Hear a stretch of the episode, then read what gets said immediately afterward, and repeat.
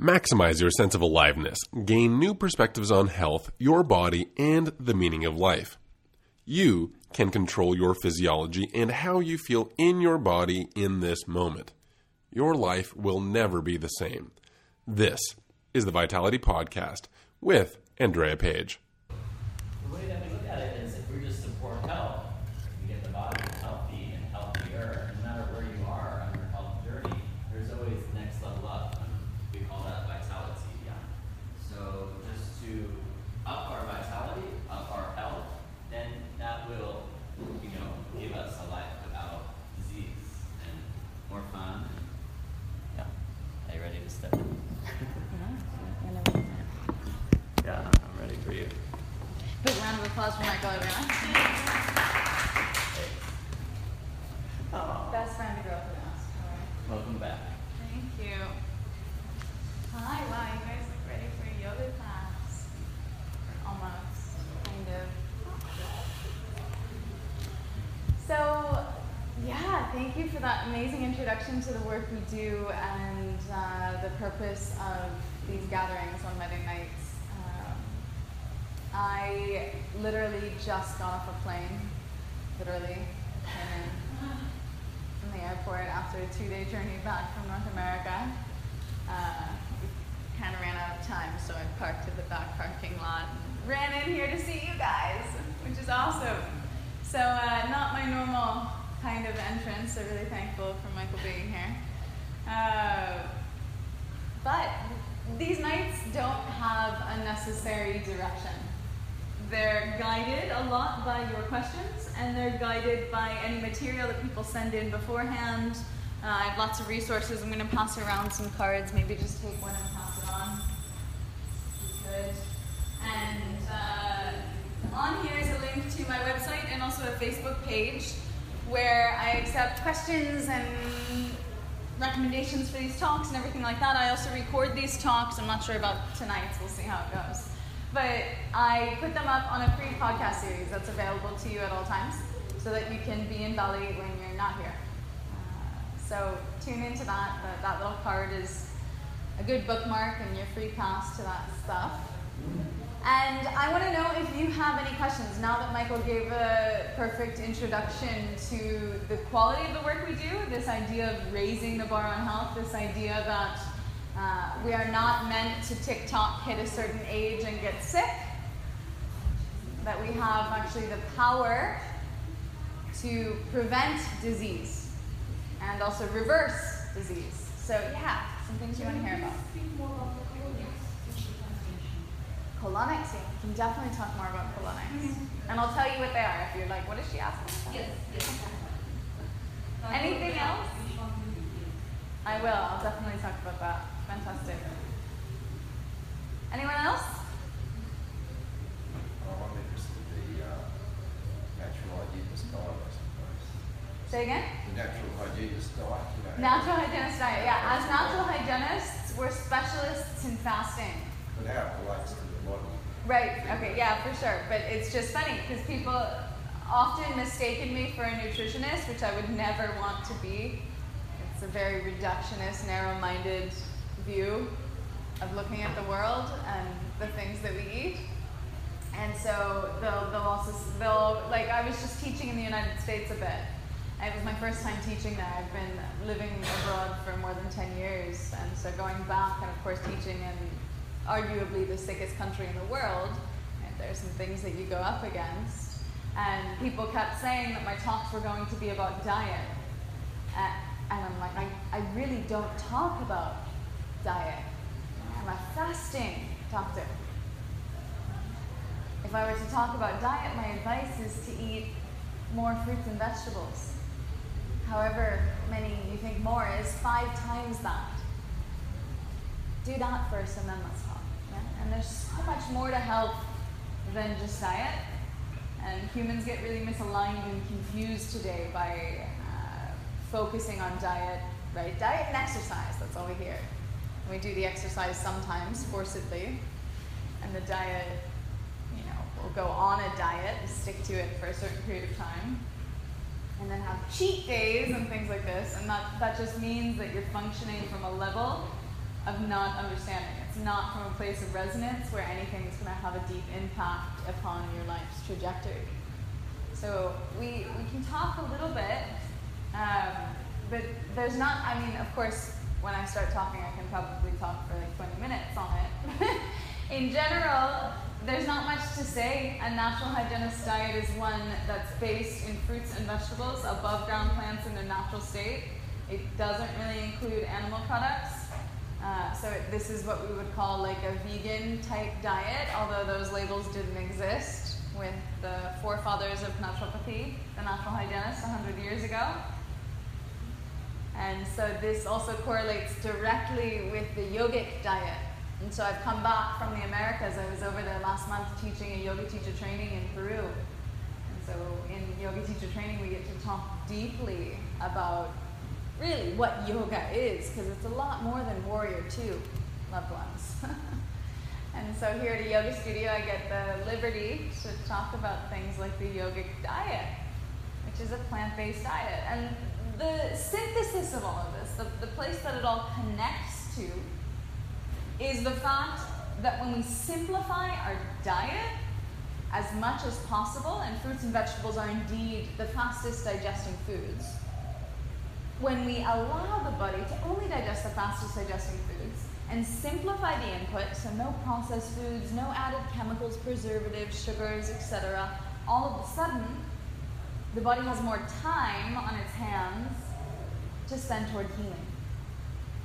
And that's why this is a disease that promotes health. Uh, sorry, this is a diet that promotes health and reverses disease. Sometimes my brain gets ahead of itself. Does that make sense? Is it, is helpful a little bit? oh I was just thinking about what they're doing with the um, gut flora and stuff like that. Yeah. Science is finally catching up with uh, yogic diets. Totally, totally. And when we look at that, like actually, the funny thing is that probiotics, are you familiar with probiotics, everyone? Good bacteria. Pro means positive. You knew that, right? And then biotic, biotica Latin, it's, it means life. So this is positive for life or life benefiting. Probiotics. Well, these probiotics that we're crazy about today, you say, science is finally catching up. Yeah, thank God the research is there. I'm founding a microbiome research lab with one of my dear friends who works in the field to really get deep in it because the science is a bit shallow for now. In general, we're really concerned about taking in the good bacteria, which is really good because we've taken in a lot of the antibiotic or against life. Who's had antibiotics? Most people in the room's hand should be up if you're honest. If you're not, I want to meet your mother. But in general, yeah, we've taken lots of antibiotics, so probiotics are more than welcome. However, there is a caveat which not many people discuss. Probiotics can and will only implant in the gastrointestinal tract if they're welcomed by a healthy environment. Kind of like you can't plant a seed into dead soil. Same kind of concept. Probiotics cannot and will not really stay in the colon or plant or start bacterial colonies unless you have a very beneficial pH, potens Hertz. It's a test of the acidity or alkalinity of the colon as well as the small intestine, any aqueous part of the body, any liquid-based part of the body. And then more than that, guess what gives you the necessary, let's say, components of the soil to be able to implant the probiotics? I'll give you two guesses. Fruits and vegetables, exactly. So wait a minute. We're super concerned with probiotics, but even if we take the probiotics and we don't have a healthy environment in, in the intestines, we're never going to be able to hold on or grow those good bacterial colonies unless we have tons of prebiotics before life, like soil. It's what's needed before life can grow. And prebiotics come from fruits and vegetables. Isn't that incredible? So it's, it's so simple. And the thing is that people today make health so complicated. Who's read conflicting information on the internet before? Yeah, yeah, probably everyone. And everyone's saying their own little thing, and we're looking at things in a very narrow minded view and not from a big picture perspective where we can start to connect things and make them work for us. And so we get lost into thinking, oh, fat's bad for me, or sugar's bad for me, or I have to eat a lot of carbs, or I can't eat any carbs, right? All of those have been made as true statements in the past 20 years of health. And yet somehow they are mutually exclusive. Or talking about, I need more zinc, or I'm deficient in iron, or all these things. And yet when we look at the nutritional components of fruits and vegetables, they're not only balanced, on a macronutrient level, that's your fats, your proteins, and your carbohydrates, at the perfect level to promote health and dissuade disease. But they're also ripe in the micronutrients, which are all the vitamins and the minerals that you're aware of, or at least science is aware of for now, because science always outgrows itself, eh? Perhaps there are some minerals or vitamins that we haven't yet discovered. Let's, I'll take a tangent to answer that one. Normally when I do these rainy day specials and I open up the floor, I, I have three. So we had one there, one here. Does anyone else have a topic that they want to hear about a little bit or questioning? It can be personal if you'd like. Candida. Candida? Many clients are coming in for the day talking about Candida this week.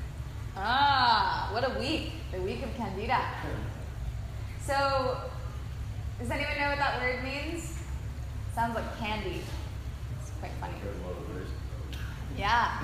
So Candida albicans is one of the many bacteria that exist in the small and large intestine.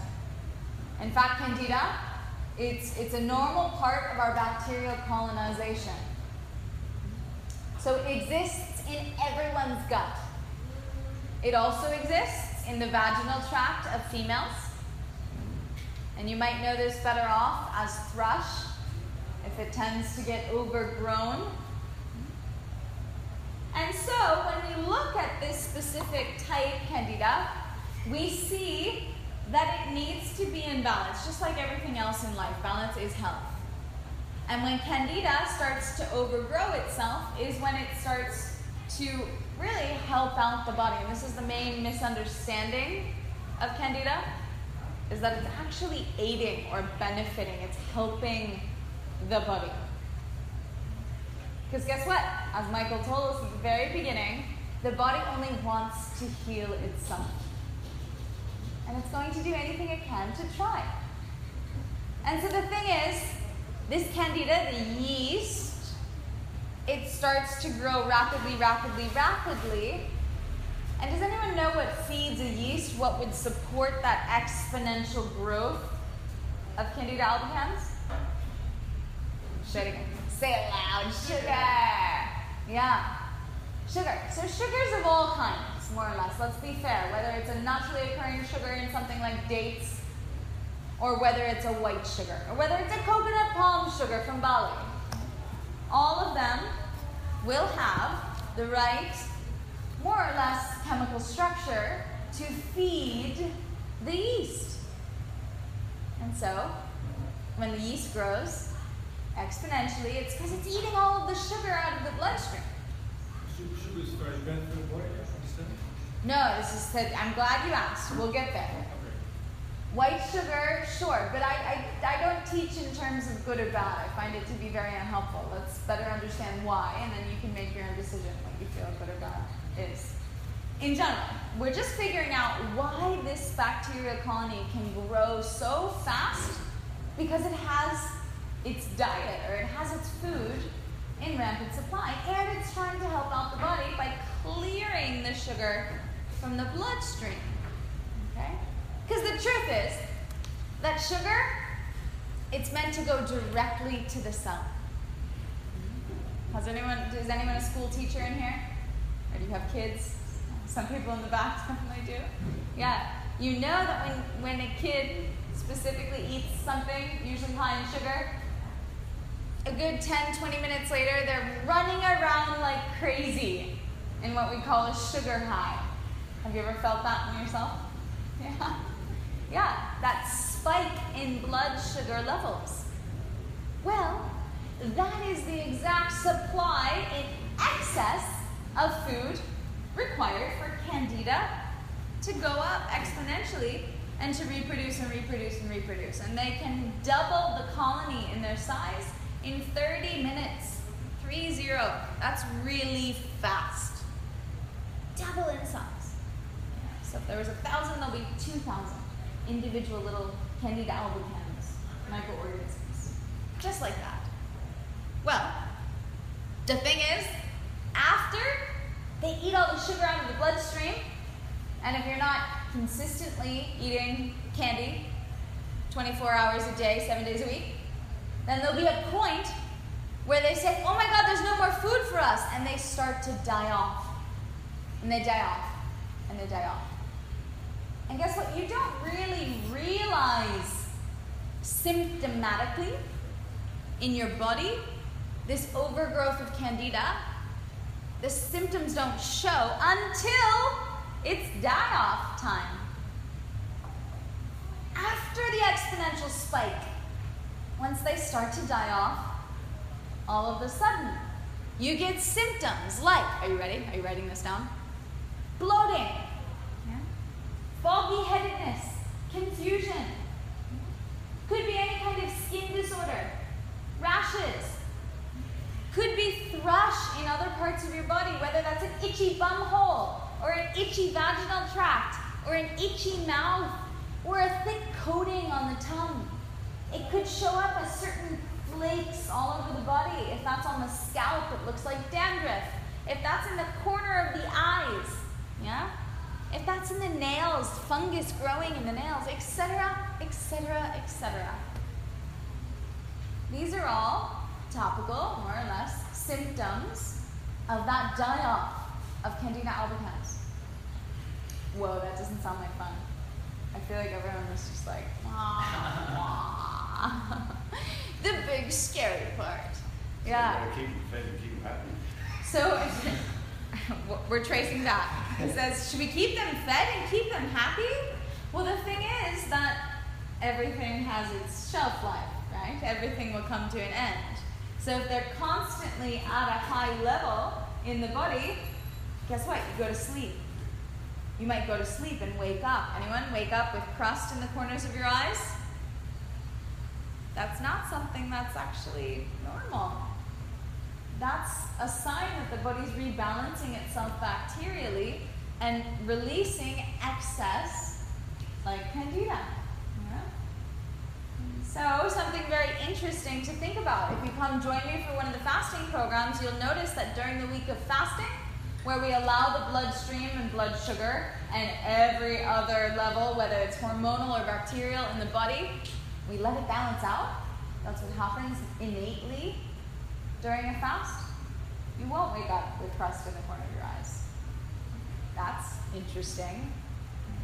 So if we trace back in time and we say, wait a minute, what would be the advice, perhaps? The dietary advice for someone who's experiencing these spikes in candida and the subsequent die off of candida albicans resulting in the symptoms?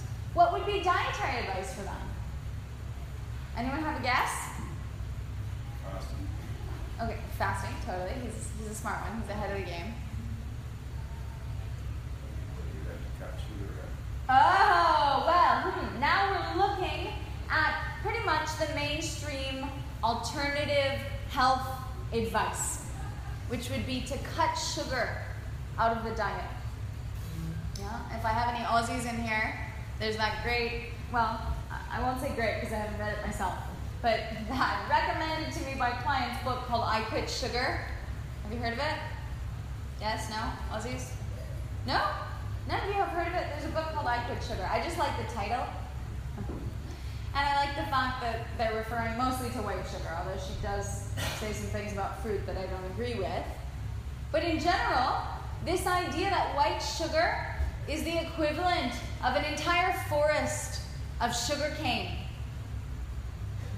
chopped down refined, milled, bleached white, and put into a bag to be shipped all around the world. Well, there's no way that we could eat an entire forest of sugarcane, so our body simply doesn't understand that. So it results in a lot of confusion, imbalance in the bloodstream, and most notably inflammation, which is excess blood flow to the area. It's the body trying to heal itself.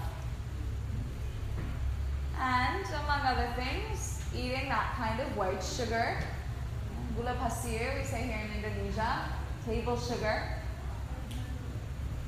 will definitely result in these spikes or the overgrowth of candida. I've read studies, you ready for this? That women specifically, because they tend to have a, less strong, let's say, immune system than men, unfortunately.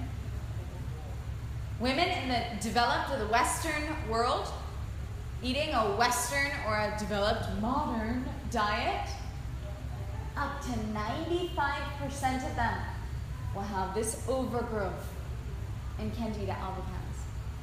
That's how imbalanced we are as a society. Isn't that crazy? And a lot of that has to do with the fact that sugar is just so normal. Who ate sugar today? I got some honest people in the back. Yeah, a few of you were like, I don't I don't know. Frankly, you won't know most of the time. Guess what? If you eat at restaurants, I promise you, you eat sugar quite regularly. And all of the sauces, whether it's bottled or not, even if you're with a five star chef, guess what? Sugar is an, a very important part of chef school. Not that I've been to chef school, I'm a fasting specialist. But you know, that little sweetness, used all the time everywhere. It's often hidden in names like corn syrup. I mean, even fake sugars glucose syrup, glucose solids, etc., etc., sweetener, whatever it is. And so, first of all, white sugar. So when you say the dietary advice is to stop eating sugar, hopefully we'll stop this feeding of the overgrowth of the bacterial population or the yeast colony. Okay, yeah. That white sugar, I totally agree with. However, the thing is, our brain, ladies and gentlemen, runs off of glucose. Simple sugar. Sugar at its simplest form. And when it comes into the body, and mind you, white sugar that I'm talking about is sucrose. I think I gave, there's a podcast on my website, uh, I must have given the lecture almost a year ago now, all about sugar and about a lot of these topics.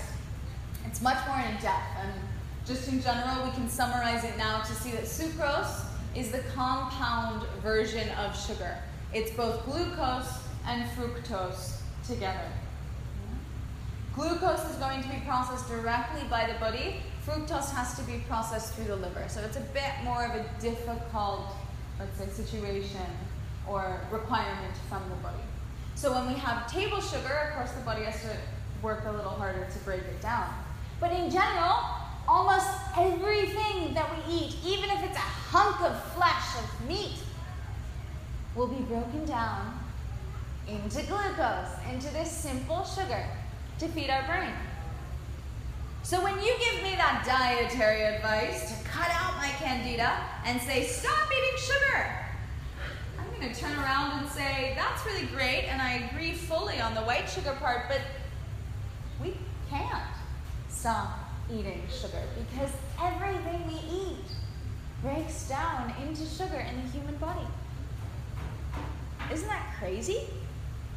That's how we literally feed ourselves and run our brain. And so, what then should we think about? Remember this spike in the blood sugar levels, all of that. But even if we go one step back even further and remember the kid who ate some candy and then had that sugar high, we learned, we came to understand from our own experience, that sugar is supposed to go directly through the bloodstream to the cell. So the problem is not what kind of dietary advice should we give, rather, It should be a little bit more about asking the question why is there this spike? Why is there too much sugar in the bloodstream? Shouldn't indeed that sugar be passing directly through the bloodstream to feed the cell immediately? Why do we have sugar suspended in the bloodstream? Did anyone think of that? One person? That's the real question to ask, and that's the thing. That's why what I often say about candida, and I, I like to consider myself a world specialist on this, if I'm going to call myself a world specialist on anything, is because very few people are asking this question. And yet it's asking that question that has helped me find the most success in pausing and reversing this overgrowth of Candida albicans. So, what would cause sugar to stay in the bloodstream, to not let it go through? Just too many calories or too much? So this is this is an interesting idea. So it can't get through. So too many calories. I like that idea. Often a, a concentration of calories comes from which macronutrient? Sugar, fat, or protein? Carbohydrate, fat, or protein? From actually fat, right? Most calories from fat. If you were to look at a, a normal nutrition table, it's easiest to get calories, which are just units of energy that we intake. They're easiest or most abundant, let's say, coming in the form of the macronutrient fat. Yeah? So, for example, one tablespoon of oil, any kind of oil, one tablespoon of oil will have more or less roughly 100 calories, all from fat. Oil is not a whole food. It's the most commonly misunderstood health food, quote unquote. I don't consider it a health food by any means. It's the most commonly mistaken processed food that there is. It's not a whole food. So, Lean and eating raw food. yeah, isn't that crazy? Yeah. So when we look at this, we say, okay, wait a minute, she's on to something, ladies and gentlemen. If we have too much fat in the bloodstream, all of a sudden that sugar cannot pass through. Now tell me this have you ever washed dishes? Have you ever washed dishes after a night when you had a really oily meal? Is it easy to get the oil off the plates? No, I, I know this is something you've all done. You can relate to. I mean, maybe the little girls left the room, so everyone's washed dishes. yeah? We know that fat has a tendency to clog things. That's really what it does. For example, if you were to take some of the locally produced coconut oil from here in Bali with you home to your respective countries, perhaps in the far north or far south latitudes, where it's a little bit colder, you would find that that oil were to solidify and actually harden. That's how much you can think of the congealing factor.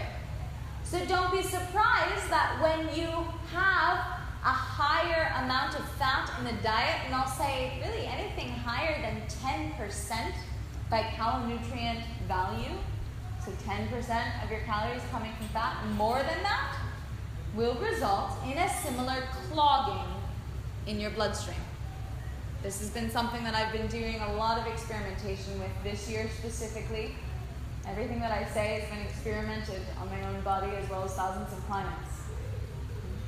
And so, if you want to hear more about that, and for example, how it affects your yogasana practice, I gave a lecture a few months ago about that. It was a, it was a well received one, and it just released, I think, two weeks ago on my podcast series, so you can check that one out. Because it makes a huge difference the amount of fat in your bloodstream. We call these triglyceride levels usually. And so, in general, it's the fat in the bloodstream that's causing the sugar not to be able to pass through to get to the cell. Thus, the spike in the bacterial colony, the yeast, Candida albicans, because it only wants to help you. Remember, it's a friendly part of your normally existing environment. And so it goes, just like soldiers quickly reproducing, eating all the excess sugar out of the blood, and then dying off, coming back to balance. And then we see that this candida that's often put on as the devil, right? People think candidas are horrible. It's actually our friend. It's really our family. It's part of our internal environment, and it's there to help us. So, what would the dietary recommendation then be for someone who's experiencing these symptoms of candida die off? Not only to perhaps stop eating white table sugar and other processed sugars, but what else? Greatly reduce the amount of fat in your diet. In fact, if you have quite acute symptoms, then I would recommend that you even stop all fat intake at all for three days. Only have things that are steamed or boiled. You can eat fruit, vegetables for three days and notice the difference. In the food there is sugar. So, yes, there is sugar in the fruit for sure, but the thing is that the sugar in the fruit is very different than chopping down the entire sugarcane forest and eating it all at once. You see, there's a concentration there where there's no fiber. But in fruit, for example, a mango, it's almost mango season here in Bali. We have sugars, largely fructose, suspended in a cellular fibrous matrix. So there's all this fiber and all this water that's going to slow down not only the amount of sugar, but the concentration in which it goes into our body. And so it's effectively safe because you can't really eat too much fruit because it's so water containing. Your stomach would be full before you got there. Now, let's say a mango is very different than a dried mango. What's the difference? Did you say there's sugar on the outside of a dried mango? Only if they're produced in the Philippines. there's no water. That was the answer that I was leaning toward. Yeah. So there's no water in the dried mango. So all of a sudden, that matrix of water and fiber has been greatly altered, and there is a certain kind of concentration there. Right? I might only be able to eat three or four big, whole, ripe, juicy mangoes, but I can eat 10 or 14 dried mangoes. You see that? That's kind of like eating the forest. So, not all fruit is the same, let's say. And really, we want to eat foods in their whole form, right? A la the natural hygienist diet. And as for your point on raw food and putting oil in raw food things, raw foodists are not necessarily whole foodists. And indeed, actually, they're often not. And they're combining lots of different processed foods, even though they're good, quote unquote, good plant matter, coming originally from whole foods, they're processed and derived and mixed together in, in way too many ingredients, if you ask me. I, in May, I did a raw food experiment. I've been speaking down about the modern raw food diet for many years, uh, but it was one thing that I spoke about that I didn't have distinct experience with in my own body. And so I took a month of self torture, I would say. and, and I saw the physiological changes in my body of what happens when you eat the modern raw foodist diet, which is very different than the raw foodist natural hygienists 100 years ago, my teachers. And this modern diet caused a state of lack of health in my body, largely because raw foodists are getting, on average, ready for this, 60% calories from fat, from all the nuts and seeds. So I don't mean to discourage you from, from raw food. I mean, we have great options here down in the cafe, the raw food options. But the thing is, whether it's a raw pizza, lasagna, or key lime pie, it's going to digest like pizza, lasagna, or key lime pie. So if you want to hear more about the modern raw food movement, that podcast was definitely released earlier in the summer. You can listen in there. Uh, I do want to spend the rest of the time I have to talk about the question back there about colonics. Um, I don't know if you had anything more on candida that you wanted clarification on. Yeah, well, I think that was that was. Yeah. Okay. That's a big one, and you'll, you'll hear it a That's a lot, one. whether or not you have to deal with it. But people talk about it, a lot of misconceptions. So A lot of misconceptions. just the fact that you have just learned that this whole sugar thing, that there's a little bit more to it with the fat. That's We just saved be you 10 years. And that's going to be, yeah, seriously, that is a huge key because it's not only can do that in fungus, but next time you're not feeling well, viruses, bacteria, fungal things, think about that, lowering the fat ratio. It's going to save you a lot And it really all stems in uh, this balance. So I, I, this isn't really dietary advice, it's more like macroscopic. But if we were to combine these things to give some advice, the number one thing that I would give is hydrate more. And in most of my lectures, this is the first thing I talk about. Three liters, which is three of these bottles, like the guy in bottle. This is the amount of water that the body loses and uses simply by waking up in the. That means that's the minimum we need to replace. Most of you, I know, because I have a lot of hard data on this, don't drink that much. And so, modern humans are walking around in a state of chronic dehydration. That's like the US government's budget. Yeah. Chronic deficit.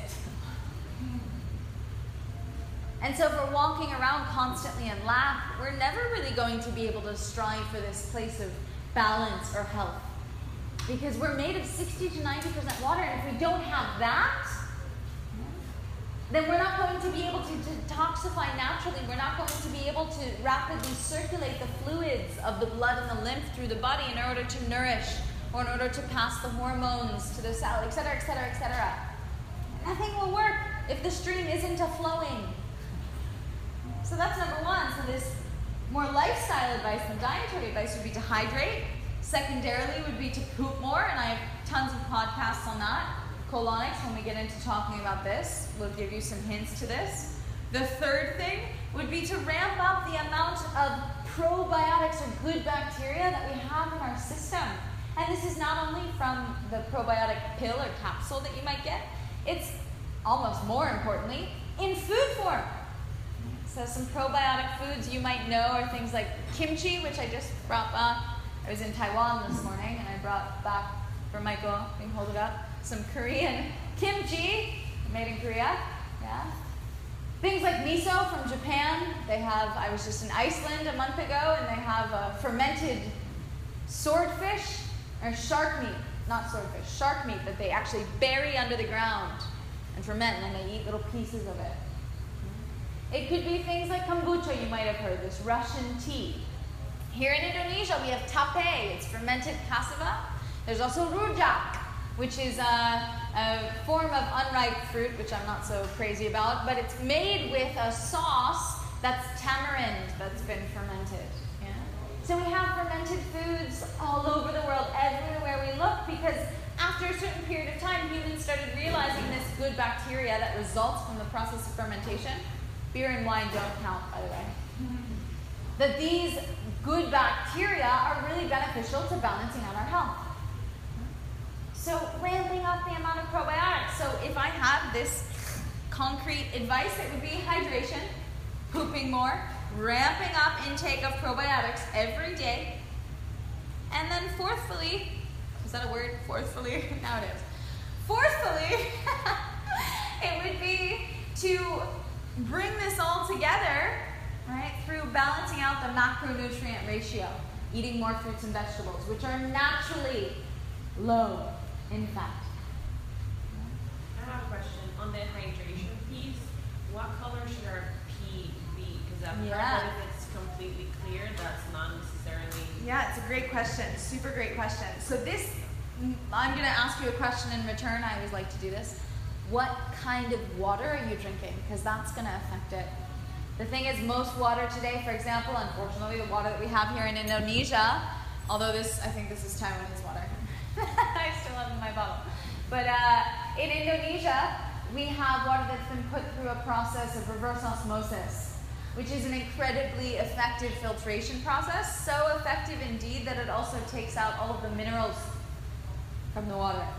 So it's effectively demineralized water. And the thing with that is that when you take in what I would call like a naked water, water really without anything in it, it's going to literally just wash through your body and just pass through. Your body's not going to be able to hold on to anything at all. Does that make sense? The one we use, we besides the water. Yeah. And so the result of that will be that your urine will often be clear because it's just washing straight through you. Do you see that? So you might be really great in drinking your three liters, but if it's not a high quality water, and the kind of water that we're meant to be drinking as all animals on this planet, humans and animals, is natural mineral spring water. Spring water. And if you guys have ever been to a natural spring, you know how different it tastes. I would encourage all of you to become water snobs. People are really good at wine tasting today. I wish that they had water tastings because you can truly taste the difference. And so, for example, here in Indonesia, because obviously we live here, and unfortunately the water table has been so polluted in, in Indonesia from the Green Revolution, which sounds really good, but unfortunately it's not. All throughout the 1970s, all of these chemicals, petrochemicals, and fertilizers came in from the West to give us monocropped fields of one genetically modified white rice variety. Well, all those chemicals seep down into the water table. And so even though there's many natural springs in Bali, and we have lots of spring water, well, it's been toxified by the chemicals. And so even spring water, like I get spring water delivered to my house here, but even that is often put through the process of reverse osmosis. So the minerals are still taken out. So what we do, and this is really an intermediate scenario for water specifically, I recommend everyone go to a website by, by Daniel Vitalis called findaspring.com, and you can write that down if you want or ask me later. But it's a map of the whole world and springs all over the world. What if you could get a bunch of big, you know, maybe 20 liter jugs, four or five of them, drive out into the countryside once or twice a month, and fill up your own spring water, living, mineralized water. It's pretty amazing. So that's the ultimate solution. In the interim, there's these drops that we have. Michael can hold up mine. I add this to all water I drink because I want my body to reabsorb it. This is a trace mineral drop that we, we get here from, actually from the United States, from Utah, from the Great Salt Lake. And these create the water to be once again like spring water so that the body can actually absorb it. So now that we understand that, to answer your question about what color should your urine be, if it's dark in color, then you know that you're dehydrated. Right? If it's even orange or red in color, you know that there's something medically going on in the body that perhaps is imbalanced. So it should be, let's say, a lightly colored yellow. Pretty steady. And it'll get clearer when you're more hydrated and darker in times like the morning, etc., etc. All right, so I'm going to spend uh, the rest of the time talking about colonics as requested and the kind that we practice here. From number one to number two, we'll talk a little bit uh, about the necessity to remove waste from the body because it's pretty clear. Uh, and the first thing I'll, I'll say is what is a colonic, and then we'll go into why. Colon hydrotherapy, which is something as old as ancient civilization, the ancient Egyptians were the ones to invent colonics, as I learned from Michael. The Egyptian pharaoh had a personal colon hydrotherapist on staff. Isn't that amazing? So when you guys are pharaohs one day, make sure to get your own colon hydrotherapist. That is astounding because even two, three, four, five thousand years ago, we saw the desperate need to remove toxic waste from our body. And the world then was much cleaner than it is now. So why do we need colon hydrotherapy? What or wait, I didn't finish. What is colon cleansing? It's simply putting water in and getting waste out of the large intestine. Okay? You put something up your bum, you wash some water in and you get some poo out. End of story. We're clear on that? You guys didn't seem to think that was funny. I thought it was pretty funny. okay. Anyway, so when we have water in and waste out, that's really mission accomplished. That's what we're looking for in colon hygiene. It can also be done with a mini colonic, which is called an enema. It's something often you administer yourself. It can come in a bag form or even in like a little ball. Just squeeze some water up there. And this is often used to trigger a bowel movement yeah? or to cleanse. An enema kit was something super common two generations ago. Perhaps you remember your parents or your grandparents. I remember my grandfather had one hanging up all the time. Hippocrates, the father of modern medicine, used enemas with every single patient he saw.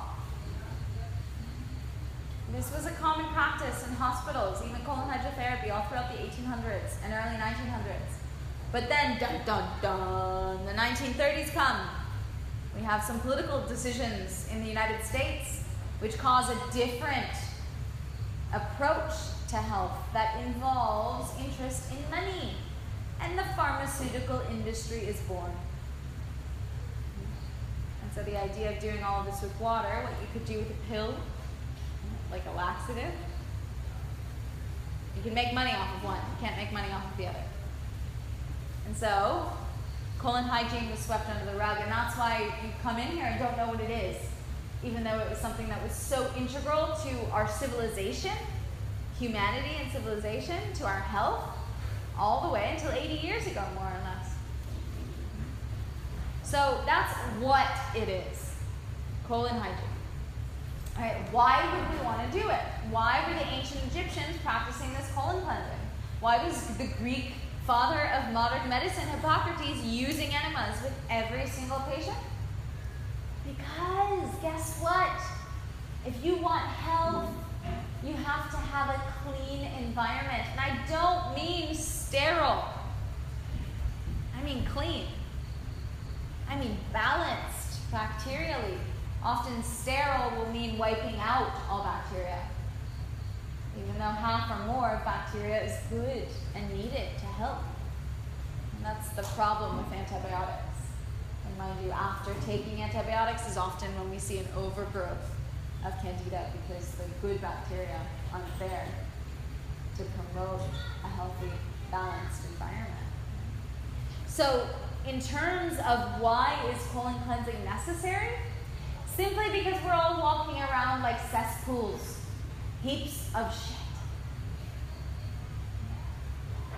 The human body is meant to be pooping once per meal per day. That should be news to most of you who haven't met me before.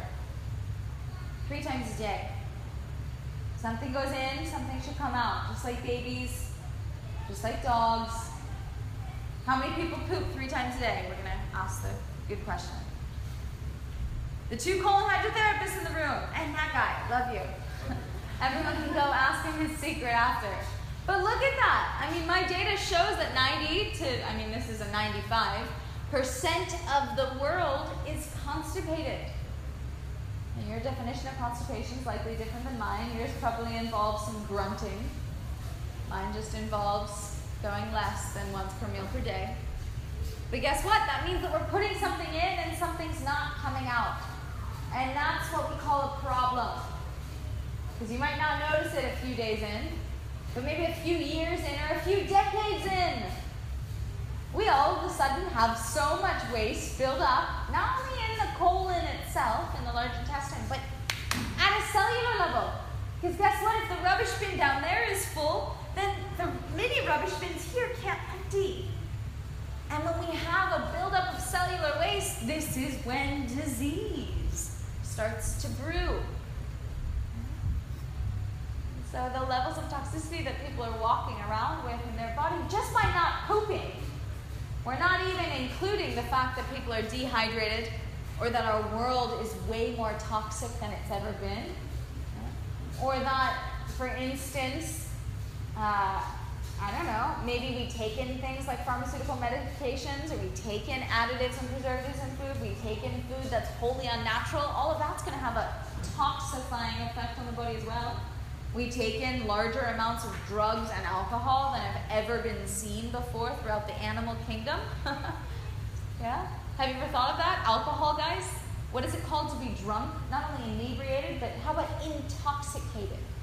Intoxicated. Does, that click?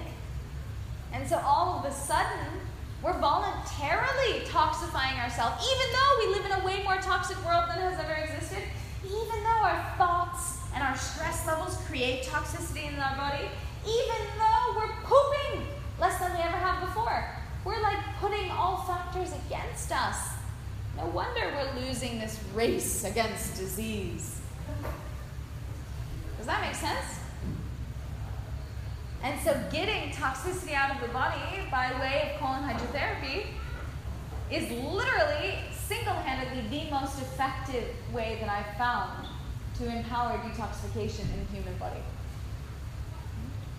Our teacher says that with one really effective method or uh, treatment, let's say, one, one time, one session of gravity Woods method colon hydrotherapy, one session can equal up to a year of your life in toxicity washed away. And you see it, you feel it during the session. Quite often people say things like, there's still shit coming out of me? Or where is that all coming from? Right, because there's a YouTube there, you get to see what's coming. And often it's cute because then the tube will clear for a little bit, right, Michael? And they'll say something like, oh, it must be clean now, right?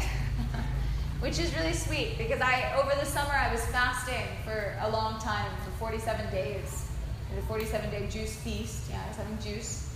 And on day like 46, 47, you know, I was still having colonics, and the tube was black. And I hadn't taken anything in for almost two months. We, and I've been cleansing for about 15 years. So we all have tremendous amounts to release. And our best bet to prevent disease, which is not a guaranteed part of life, mind you. That's crazy that people think that things like cancer are just random. Or, oh, poor him, he developed this disease, and they don't ask why. Or don't feel they have any control as to its development studies have finally, science has admitted that cancer develops in the body up to 20 years before it's ever seen in a clinical setting. What is that cancer 20 years before? It's toxicity in your cells. So if I could leave you with three words of advice, they would be start pooping now. Yeah. And so we are at time, so I will leave you with those words of advice, but I just want to finish answering your question specifically to let you know about the kind of colonics that we practice here, because not all colonics are the same. I actually wouldn't recommend about 80% of the colonics in the world today, unfortunately. Colonics coming from a machine have pressure involved. It's a little bit like having gar- a garden hose stuck up your bum. There's risk there.